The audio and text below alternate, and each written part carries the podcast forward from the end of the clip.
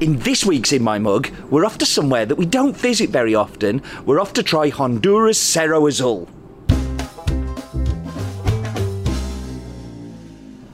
Hello and welcome. It's fantastic to have you here again, and as I said at the very beginning, we're actually off to somewhere where we don't go to very often. We're off to Honduras to try a coffee called Cerro Azul. Now, why don't we buy a lot of Honduras coffee? Well, Honduran coffee is absolutely delicious. It has a fantastic profile, and it's a profile that I love. The biggest problem that we have is that Honduras coffee tends to not hold very well, so it ages very quickly. Well, why does it age very quickly, Steve? Well, a lot of that is to do with the processing of the coffee in Honduras. The way that they process it, the way that they ship it, the time that it has at the port, the humidity, all of these things factor into how the green bean arrives in the UK. So, why are we buying this Honduras if they fade so quickly, I hear you say? Well, the producers of this coffee actually are Nicaraguan. So, Nicaragua and Honduras share a land border, and our good friend the Mierishes bought Cerro Azul, it'd be around about 7 or 8 years ago now, because Erwin was spending more time in Honduras as his partner lived there. He decided he wanted to have a farm there, and they diversified and bought Cerro Azul. So why does that make the coffee better, Steve, I hear you say? Well, because they've taken their Nicaraguan processes and the things that they do in Nicaragua to Honduras, it's meant that this coffee actually lasts the whole year and doesn't fade and doesn't get that kind of woody, papery, nasty taste that you get from coffees that kind of have aged prematurely. So taking all of the things that they've learned in Nicaragua and introducing it to Honduras, doing things in a slightly different way than people would do in Honduras, to the point of they've taken their own team to Honduras to help pick the coffee. Now let's get into a little bit more detail, so I'm going to hand you over to virtual Steve, who is going to go through all of the things of this week's coffee. Thanks, Steve. So as Steve says, this comes from the Mierisch family, and the Mierisch family have 5 generations of coffee growing experience, but all in Nicaragua.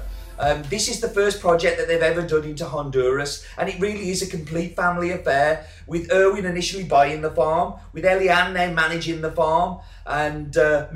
Mierische, the head of the family, regularly visiting and being part of it. But also the whole team, as Steve said, actually comes from Nicaragua that manage the farm, so they can take the great skills and experiences they have of growing coffee and introduce it into Honduras growing.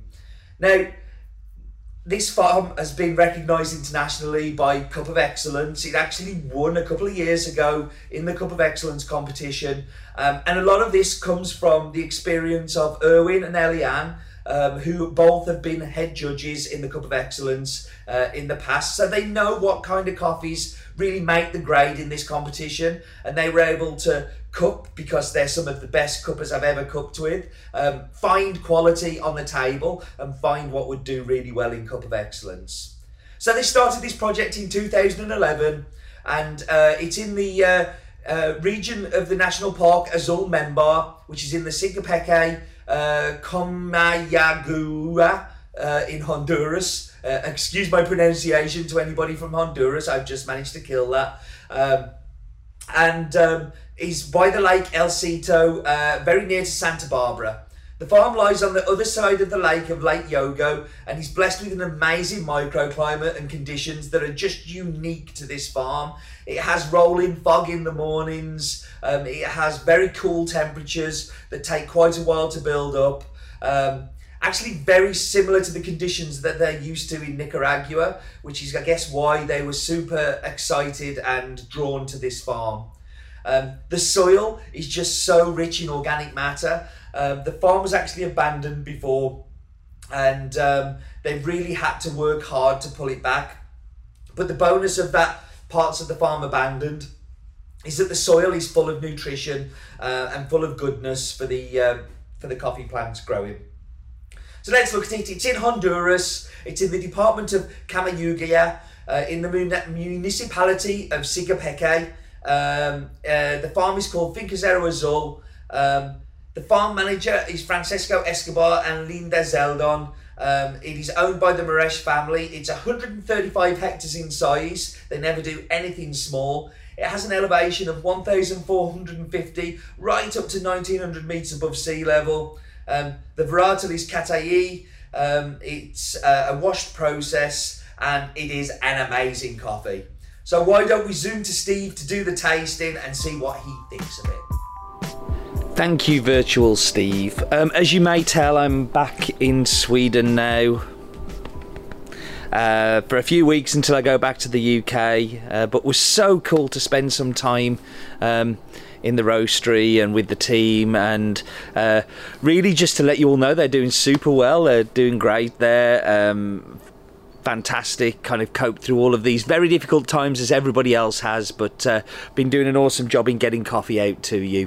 So let's get into the coffee.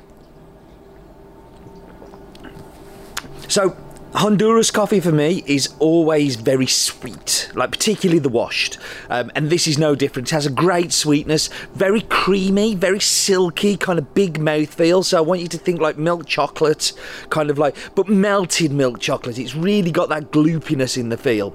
There is a tiny bit of acidity, a little shoulder, but it's kind of like a white grape, very gentle acidity, and a little bit of like a pear-like acidity, so that kind of like crunch and bite, you know, like delicate but very powerful, and I think that kind of sums this coffee up best. I really love this coffee. I love that Honduras has a place in the has-been lineup, and I hope that you're enjoying it too. Listen, thank you very much for joining me. It is amazing that you get this far through it, and hopefully we're going to get some more interesting ones where I'm out and about. This is where I'm not isolating, because in Sweden you don't have to isolate when you come, but I'm keeping my distance and just being aware that I really shouldn't be mixing with people after a long flight, so just making sure they're fit and healthy. Listen, thank you for joining, and do remember, life is too short for bad coffee.